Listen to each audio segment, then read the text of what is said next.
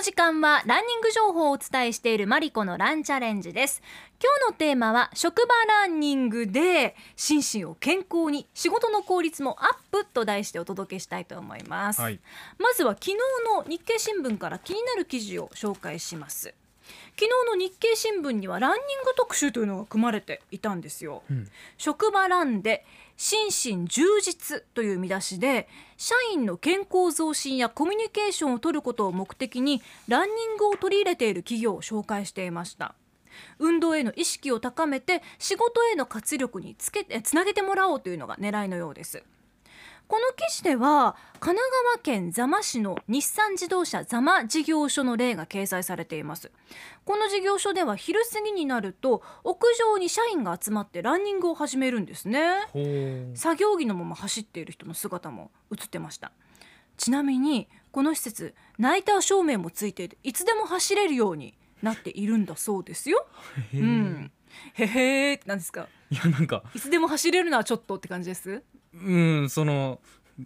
ランニングのためにナイターついてるぐらいな感じになってるなと思って。そうでもそういうことなんですよ。そうなんですか、うん、これ、えー、実はこの事業所はあの全国にある事業所の中でもメタボリック症候群の社員の割合がワースト3に入っていたことが契機になったそうなんですそういうことがあったんですね。なるほど。そこで産業医の方がスロージョギングを提唱したんだそうですね、はい、で3年かけてメタボのメタボリック率が改善しつつ、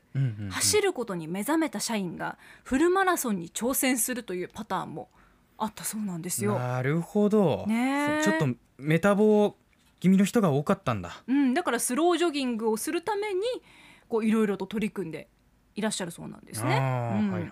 その他にも紙面では社内駅伝って言って会社内で結束を高めるために駅伝大会を開催している企業の話も載せていました、うん、ここ最近だとオンラインで職場の駅伝大会を開催することで走ることに関心を持ち続けてもらおうとして頑張っている企業もあるんですよ。う。ん、これがね走りたい人にとってはよしってなるかもしれないけど、うん、無理やりってだとちょっと気乗りがしないのかもなと思いながらいるんじゃないですか？両方の気持ちもなんか分からなくもないなと思いながら記事見てましたね。であの今年は中止になってしまったんですけれども沖縄でも職場単位でエントリーしやすい大会があるんですよ。本来であれば今月の23日日曜日は豊見城市でランネット駅伝という大会が例年開催されていてランネットは職場で参加する人も多かったんです。あと休みの日に参加するのが億劫という人に人気だったのが沖縄県内で金曜日の夏場の夕方からスタートするナイトランもあの人気でした。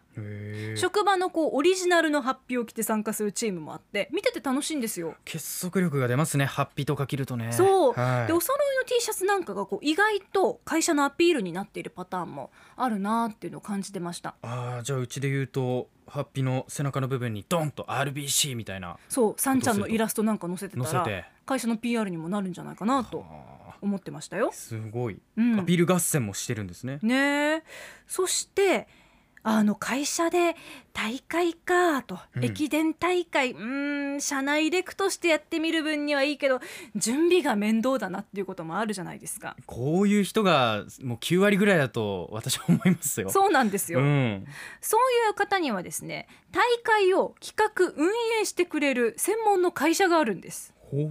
アクティビティや外遊びをあの研修につなげようという企業があって、はい、戦という企業があるんですその企業が本格的なマラソン大会を社内向けに計画してくれるそうなんですね、はい、在宅ワークによる運動不足の解消を実現するためだそうでコロナ禍でも3密を避けて開催できる内容になっているとのことでした、まあ、一人では気軽に走れても何十人単位ってなると運営の仕方が分からなくなるので安全性っていうのが保てなくなることがありますよね。ありますあります。そんな時にはプロに任せてしまおうというものです、うん、マラソン大会型にするかとか駅伝型にしてたすきをつなぐ形にするかっていうのが選べるんだそうです。ちなみにこの会社面白い研修をたくさん企業向けに企画していて、はい、マラソン以外にも戦国運動会っていうタイトルでチャンバラしたりとか、はい、大田原転がし大玉転がしじゃなくて、ええ、大田原転がしをしたり、うん、あと本能寺からの脱出っていううん。謎解きゲームを提供してたり。でも無理くり昔風にちょっと言ってみようかしら みたいな感じがするな。ちょっとあの芸人の末広がり図みたいになってるなこれな。他にもですね体験型合戦企画戦と題して。あもう企業名ももうそう見えてきちゃったななんか、ね。多分企業名もそこから来てると思うんですけどなんでしょうね。スポンジの刀を持って2チームに分かれて合戦をすることで コミュニケーション能力だったりリーダーシップを育てるような内容の研修もあるんだそうですよ。これはちょっと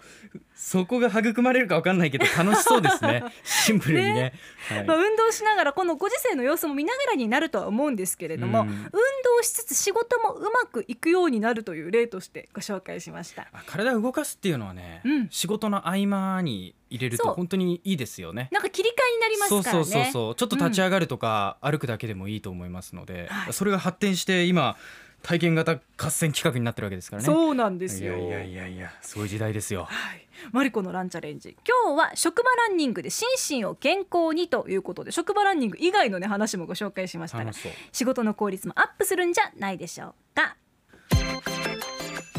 アップのポッドキャストを最後までお聞きいただきありがとうございました。生放送は平日朝7時から FM921 AM738 RBC ハイラジオ。県外からはラジコです